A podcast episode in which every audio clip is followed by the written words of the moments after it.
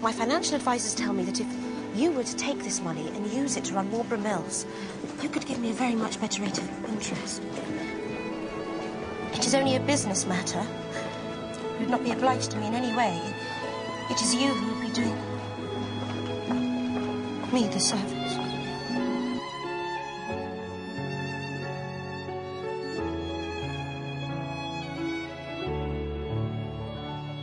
That's why my boys and I do not like to watch those movies. Because of the kissing at the end. Why do they have to have the kissing? Such a good movie. Right at the end. But you know what my girls tell me? They say, Dad, uh, what, I, what happens is they're sitting there, they're watching the movie. I come down and say, okay, that's the end of it. Let's turn to sports. But they said, Dad, we've been waiting what? The whole movie to watch this kiss. I have to be honest with you. If I was really honest, it does have to end that way, doesn't it? It does have to end with a kiss. It would not be right for that kind of a movie to end without that scene. In fact, I want you just to imagine with me for just a moment what if the guy grabs her face, pulls her in close, and all of a sudden there's an explosion at the train depot? And he's dramatically killed right there in front of her eyes. And she sees his dying breath. And all of a sudden, the movie goes off and it's credits. Now, part of me and my boys would say, that was an awesome movie. I mean, that's the way a movie ought to end. Amen? But I have to be honest, that is really not the way a movie like that should end. That's kind of where we are in our story as we pick up in Luke chapter 15 today. We've been talking about coming home. We've been talking about how God wants us to come home and to come back to Him. But we're going to see today, as we study Luke chapter 15, that there's a part of the story that does not fit. It doesn't make sense. I mean, it's all been leading up to something awesome, something beautiful, something wonderful, but then something happens. Something comes in that does not seem right. Just to give you an idea, if you haven't been here with us over the last few weeks, we're looking at a story that Jesus told in His Word in Luke chapter 15 about how much God cares for us. And He talks about how there's some religious people that were kind of looking down their nose at some people because they were sinners. They were people that, uh, that they thought were not the kind of people that God would deal with. And so Jesus spends several stories teaching us in Luke chapter 15 that we should have no doubt in our minds that God cares for us, that God loves us, that God is willing to accept us if we will come to Him, even if we are some of those sinner people. Amen? And really, part of the story is that all of us are sinners, that all of us need Him. But there's something that enters in at the end of the story, picking up in verse 25, that does not seem to fit. And that's what we want to talk about together because God is honest with us. That yes, He cares for us. Yes, He's making an incredible offer to us. If we will give our lives to Him, He will change our lives forever. He will work in our lives, He will work through our lives. But we've got to understand something. If you're coming back to God right now, that is a great thing. But not everyone is going to be happy about it. How could that possibly be? How could it be that I've messed up my life, that I've, that I've gone the wrong direction, that I haven't done what God wanted me to do in my life. And how could it be that anybody would not be excited that I was now turning, turning back to God and coming back home to Him? But the Bible says that's the reality. So let's look at it in Luke chapter 15, verses, uh, picking up in verse 25. After telling the story about how this young son had come back to his father and about the celebration that had come as a result of that, says in verse 25 Now his older son was in the field. And when he came and approached the house, he heard music and dancing. By the way, for those of you Christians that are just a little bit stodgy, God dances. God gets excited about some things. There is music and dancing when we give our lives to God. Isn't that incredible? And he summoned one of the servants, the son did. He began inquiring what these things could be. What's up with the party? he said to him, Your brother has come, and your father has killed the fattened calf because he has received him back safe and sound. What wonderful news, amen? What great news! But he, the son, became angry was not willing to go into the party. And his father came out from the party and began pleading with him. But he answered and said to his father, Look, for so many years I have been serving you, and I have never neglected a command of yours. Yet you have never given me a young goat, so that I might celebrate with my friends. But when this, this son of yours came, who has devoured your wealth with prostitutes, you killed the fattened calf for him. He said to him, Son, you have always been with me, and all that is mine is yours.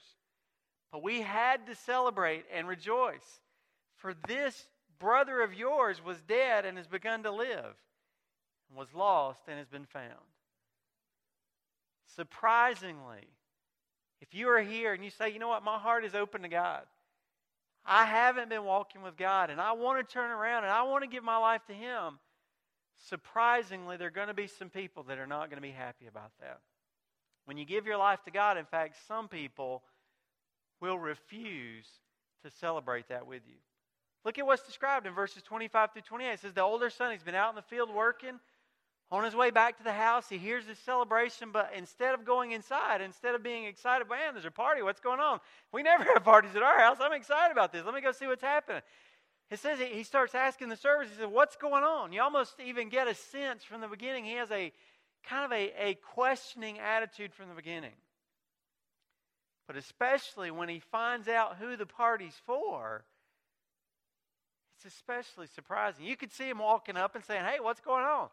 What, what's, what's going on with the party? What, what's, what's happening here? You could kind of understand that. But when he finds out that his brother has come home, the Bible says he's not willing to go to the party. I want you to think about that for just a moment. What if your brother had left home? What if your brother had said, I don't have anything to do with you people. Give me what's mine. I'm packing up. I'm heading out of here. And apparently, he, he had some kind of understanding. I don't know if they had gotten word back about the brother in some way or what, but apparently, he had some understanding that his brother had gotten his life in big time trouble. So imagine your brother being away from home, getting his life in a mess, and now he comes back. What would your response be? Praise God. Thank God he's okay. Thank God he's safe. Thank God he's come back. Thank God he's, he's being received. That my dad is not upset because I wasn't sure if he ever came back how dad would receive him. Why would his first reaction not be, This is great? Why would he not be overjoyed? It's very difficult. It's very confusing, isn't it? It's very hurtful when people around you don't get excited when God is at work in your life. Amen? Isn't that discouraging?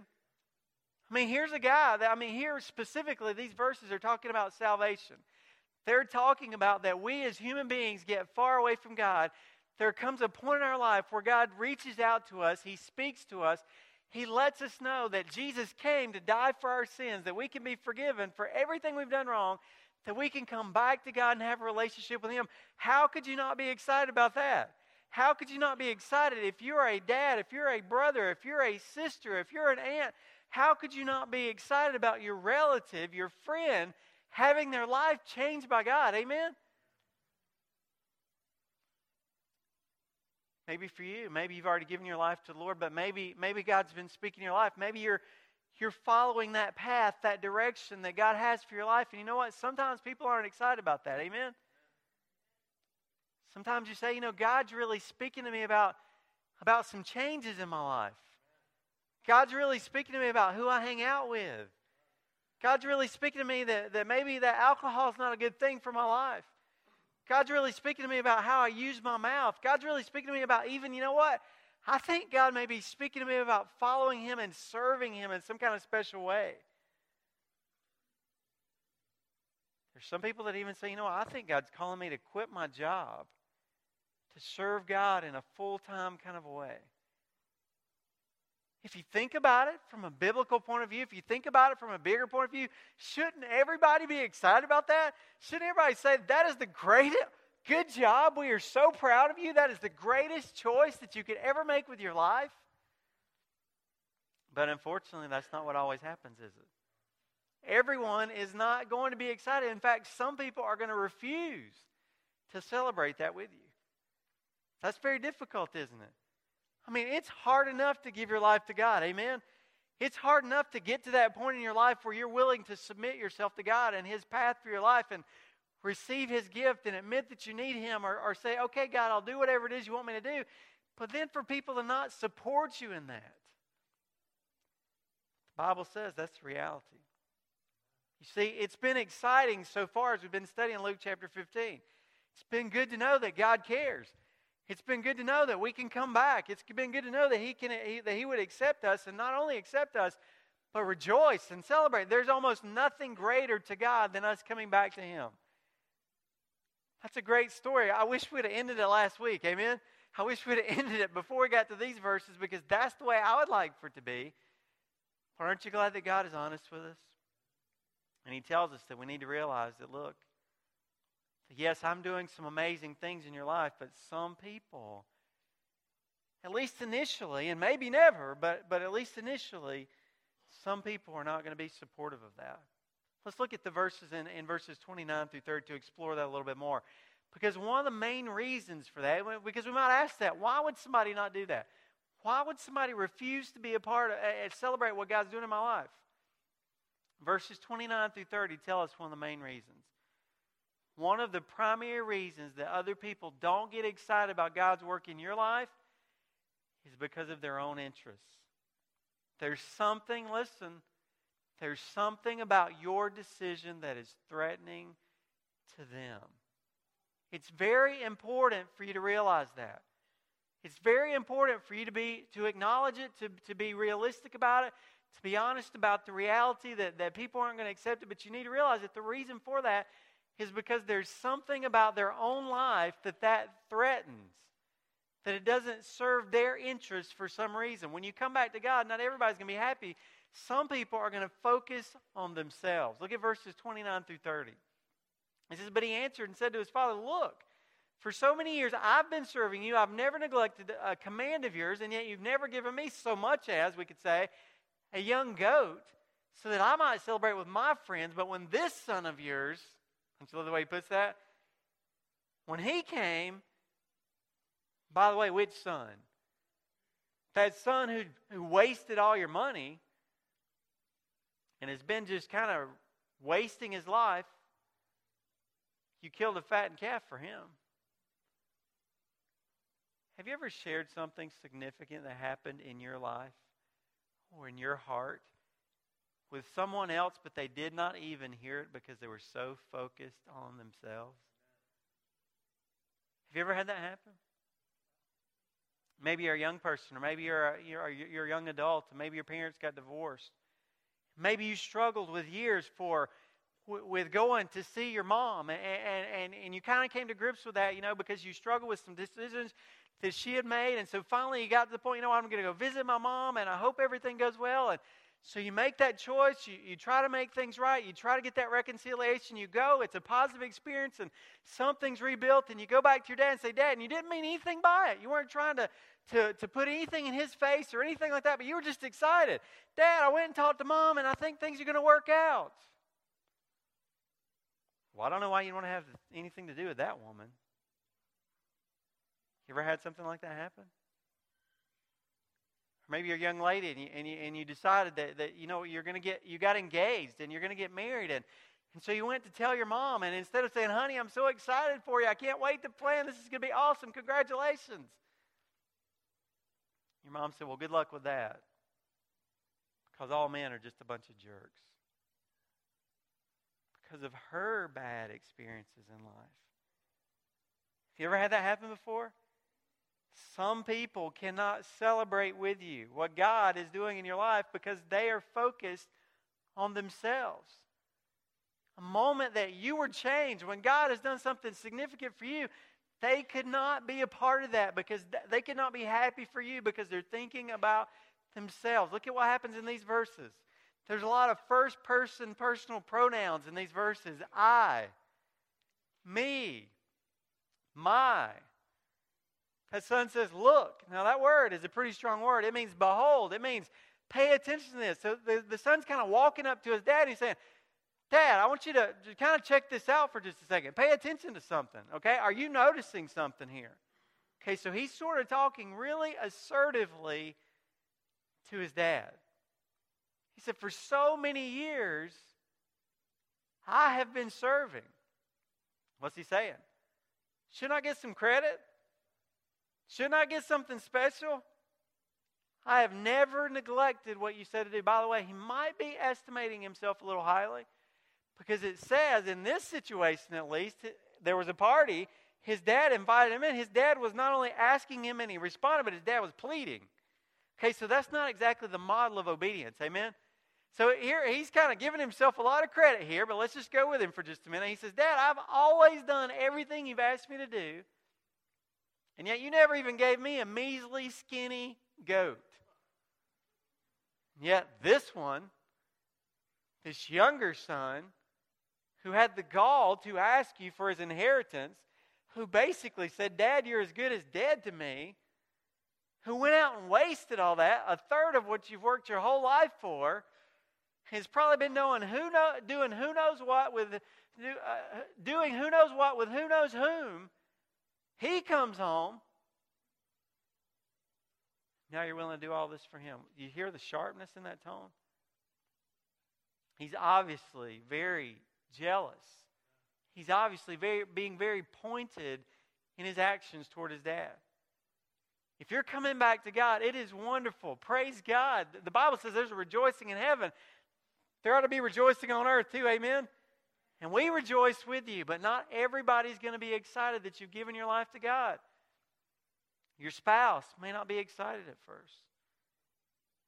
Your son, your daughter, your child, your extended family.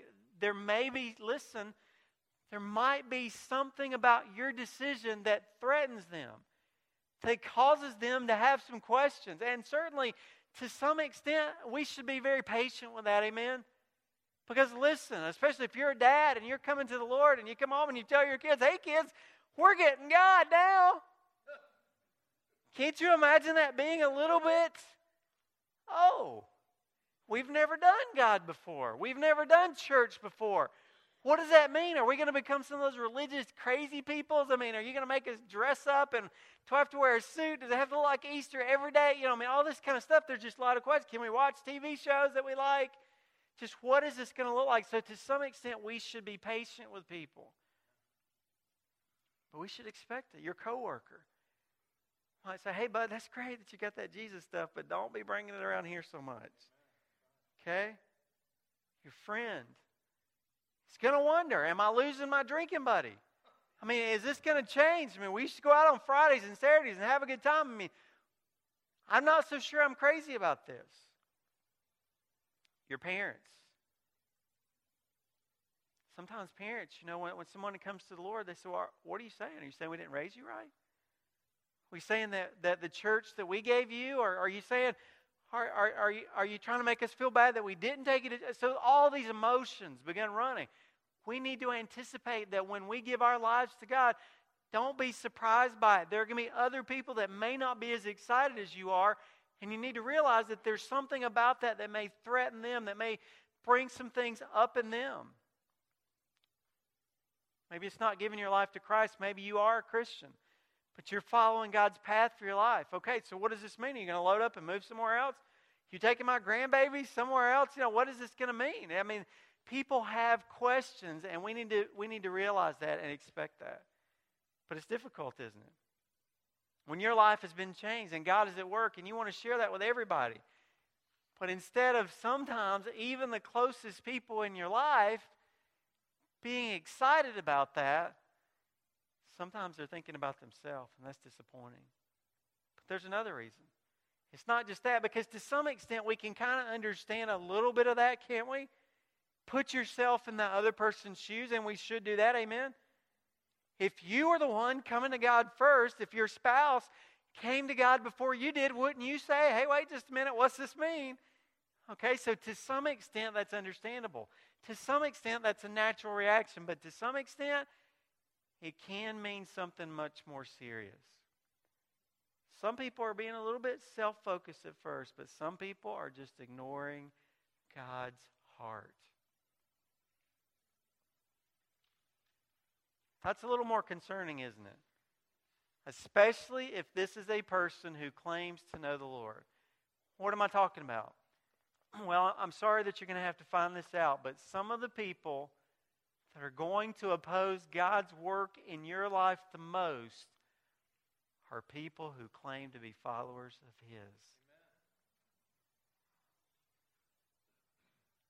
It may be your grandmother who says that she's a Christian, but she doesn't like what you're doing.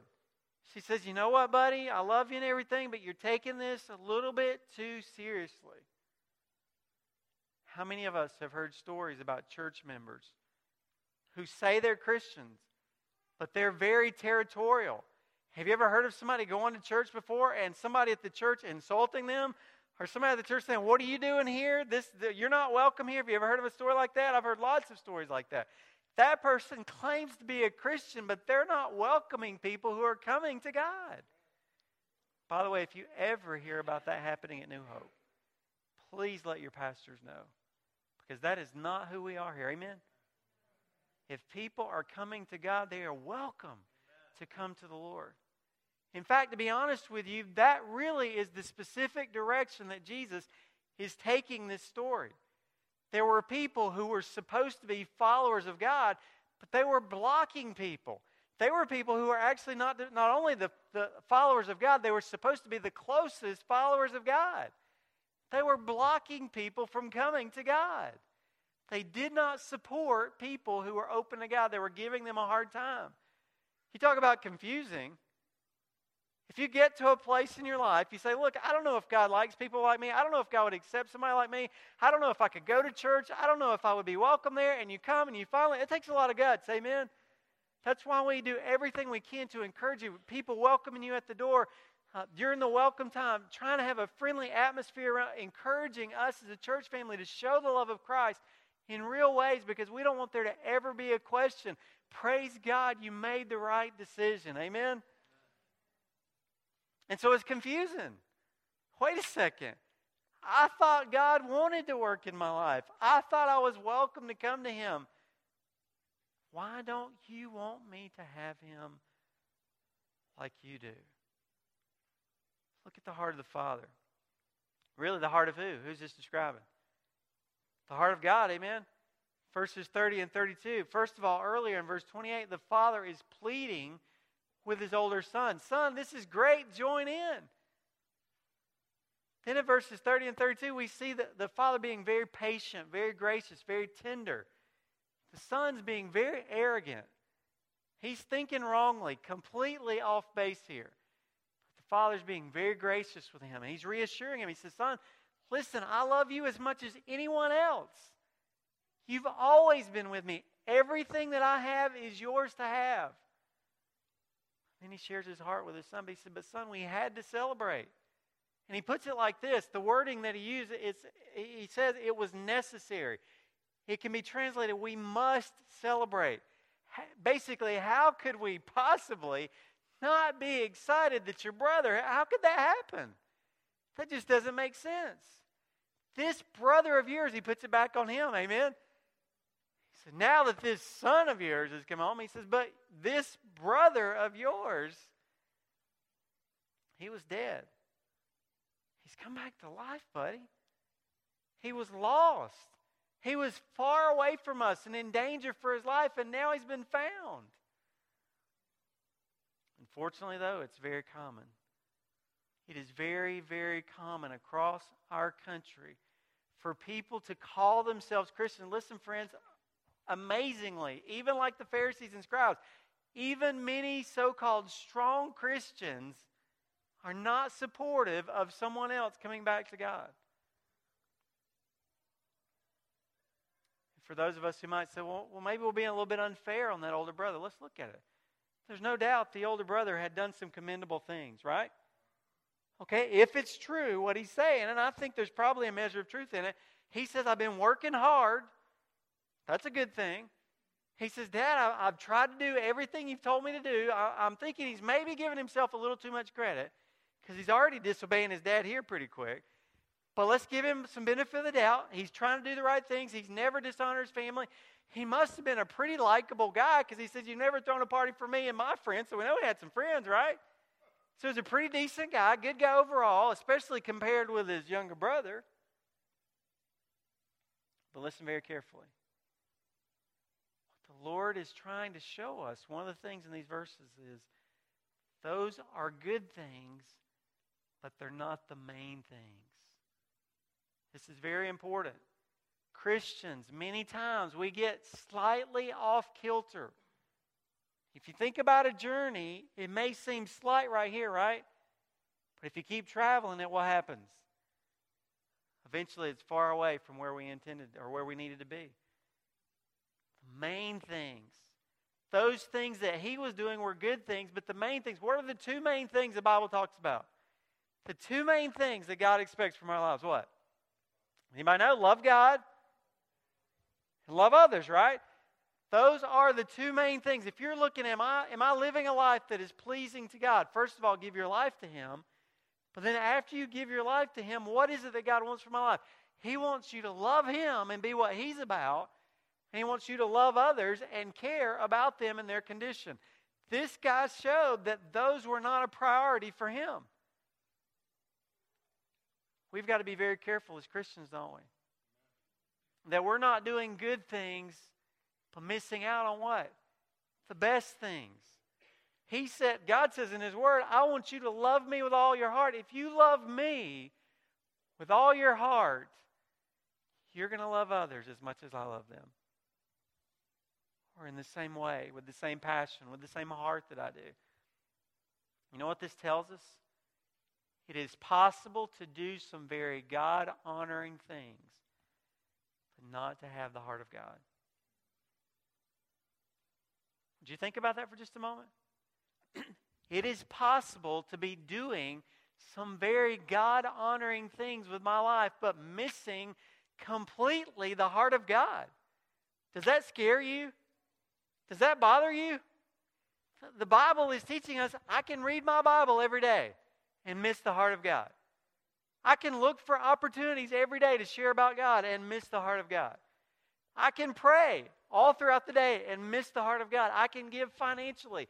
I can serve in many ways, but the Bible says it is possible for us to do all those things, but our heart be far from God. I cannot tell you how many times I say to myself, God, help me to check myself because I'm doing a lot of stuff. Amen? the more that you get involved with God's work, the more concerned you ought to be about this. God, I think I'm serving you. Amen. I think I'm doing your work, but I need to make sure that I'm not just going through the motions of religious activity, but I'm not even close to where God wants to work in my life.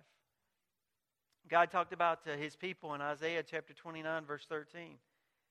He said, This people draw near with their words and honor me with their lip service, but they remove their hearts far from me.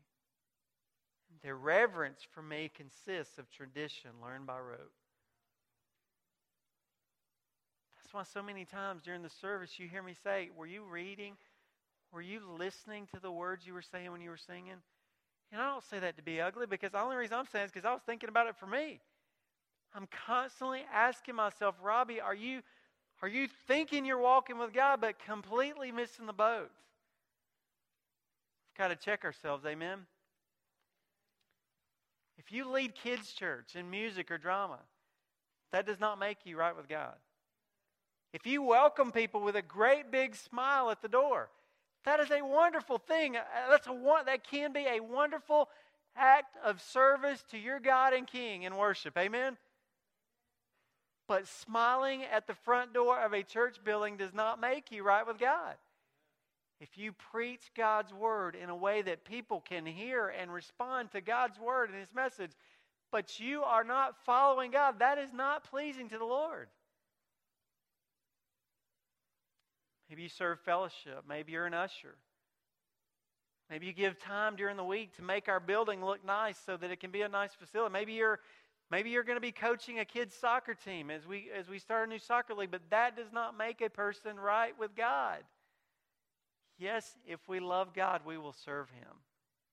But just because you're doing religious service does not mean you have the heart of God.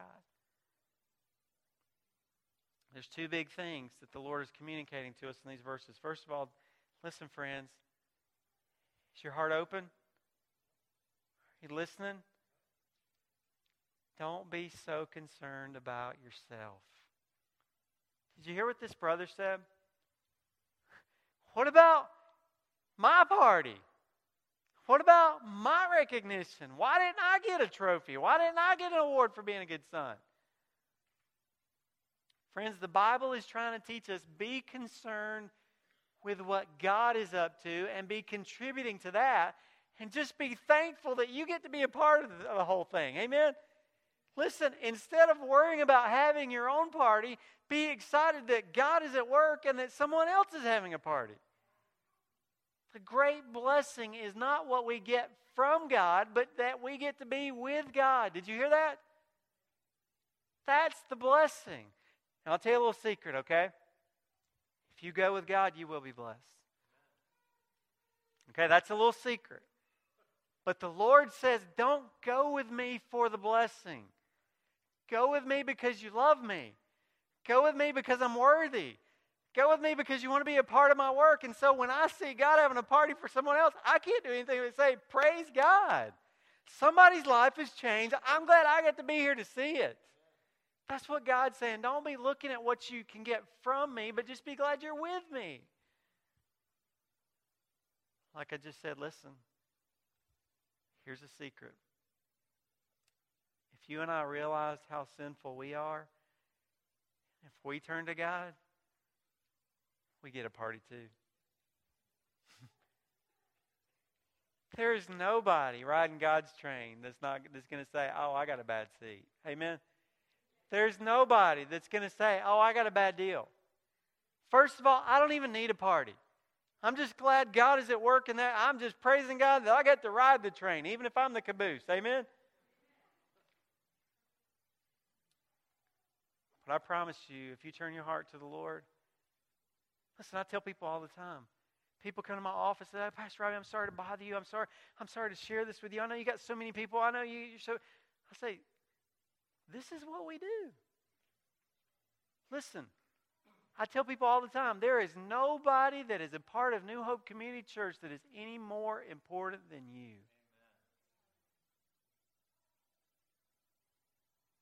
By the same token, there's no one that's any less important than you. Amen? God is tickled about all of us giving our lives to Him. Some people are so close to God that they don't need God. Did you hear me? There are some of us who feel like we're so close to God that we don't think we need God. Friend, if that is you, that's a tough reality to come to grips with, isn't it? That's hard to admit, but listen, you are worshiping the wrong God. You have an image. You may have some of the same terminology Jesus and salvation and Bible and church. But if you're so close to God that you don't need Him, you're not following God. Part of the message of this oldest son is that no matter how well you clean up, Every single one of us are in need of the grace and the mercy, the forgiveness. We ought to fall at our feet. And just say, God, have mercy on me. I'm a sinner. Amen? And listen, after you do that, never get too far away from that. I love what someone said before the service. I've heard it expressed by many others. Jesus came into my life and I've never gotten over it. Amen. How odd that some people who see themselves as so mature, so close to God, but when they're in His presence, they don't even know it. That's what scares me. How about you? Now, listen, I've shared with you before. If it does scare you, it probably means you're not doing it. Do you hear me? But if you say, huh, I know somebody needs to hear that.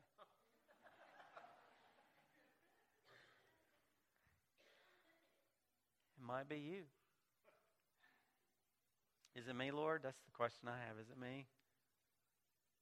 Because I don't want to block anybody from God. Amen. No, even that. that it's not even that I don't want to block anybody from God.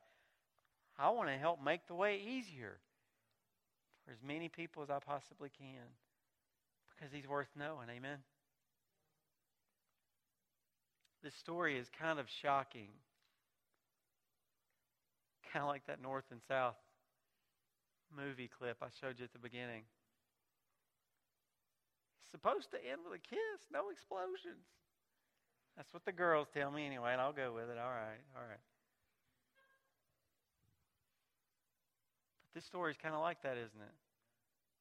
Fortunately, it's the sad reality of this world that we live in. Not everybody is open to God, at least yet, at least right now. So you need to be aware of that.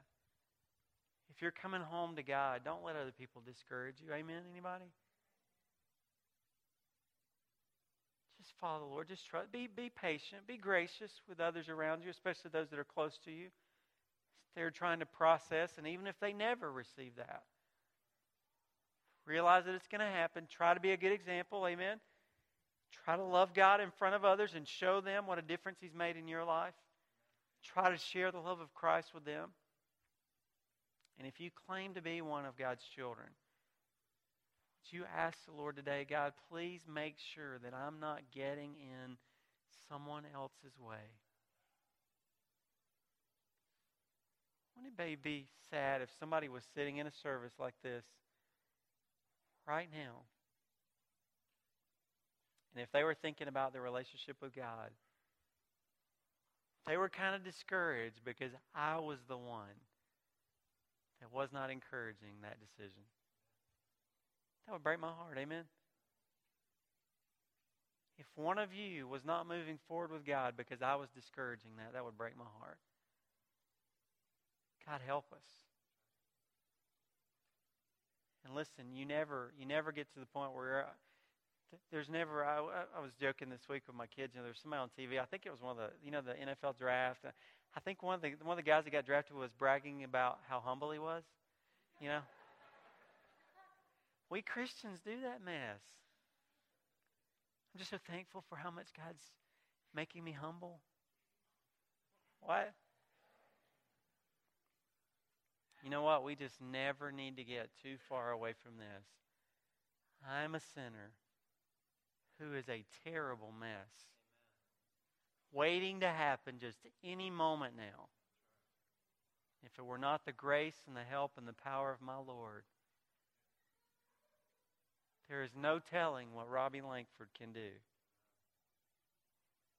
Bad things, amen? And God, I just pray that you help me to stay straight until I get to heaven. But I thank you today that even if I'm not perfect, that I'm forgiven and cleansed and I have a relationship with you. Just stay in all of that. God, thank you for choosing me. Would you bow before the Lord for just a moment?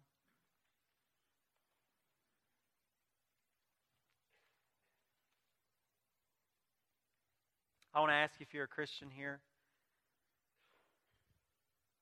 If you would say, I got to be honest, I haven't even realized it. I think of myself as completely not a Pharisee, not a religious leader keeping people away from God. I, I want to bring people to God. But if I think about it, I've said some things this week. I've had some attitudes towards some people in my family or at work. It probably didn't encourage them to turn to God. First of all, would you thank God that He's keeping your heart tender enough to see it? Amen? God, help my heart never to grow so cold that I can't see what you're wanting to do.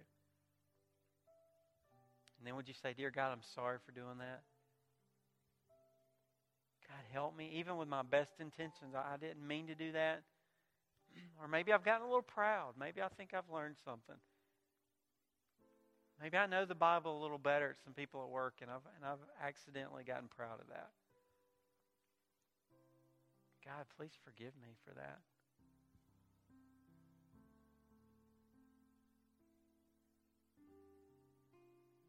Bless your heart if that's you here right now.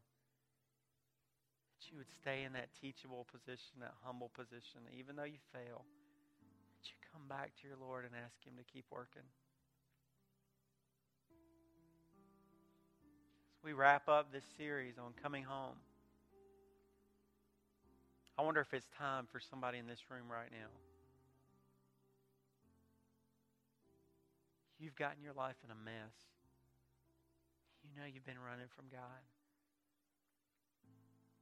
In this series, this message has been his call to you that he's, he sees that. He cares about you and he's trying to rescue you. He's trying to, it can get worse. He wants to, to change your life. Would you turn towards the Lord and say, God, thank you for loving me. Thank you, Christ, for dying for my sins. And I ask you to come into my life and to forgive me, God, and be my Savior. I want to turn my life over to you. I want to follow you.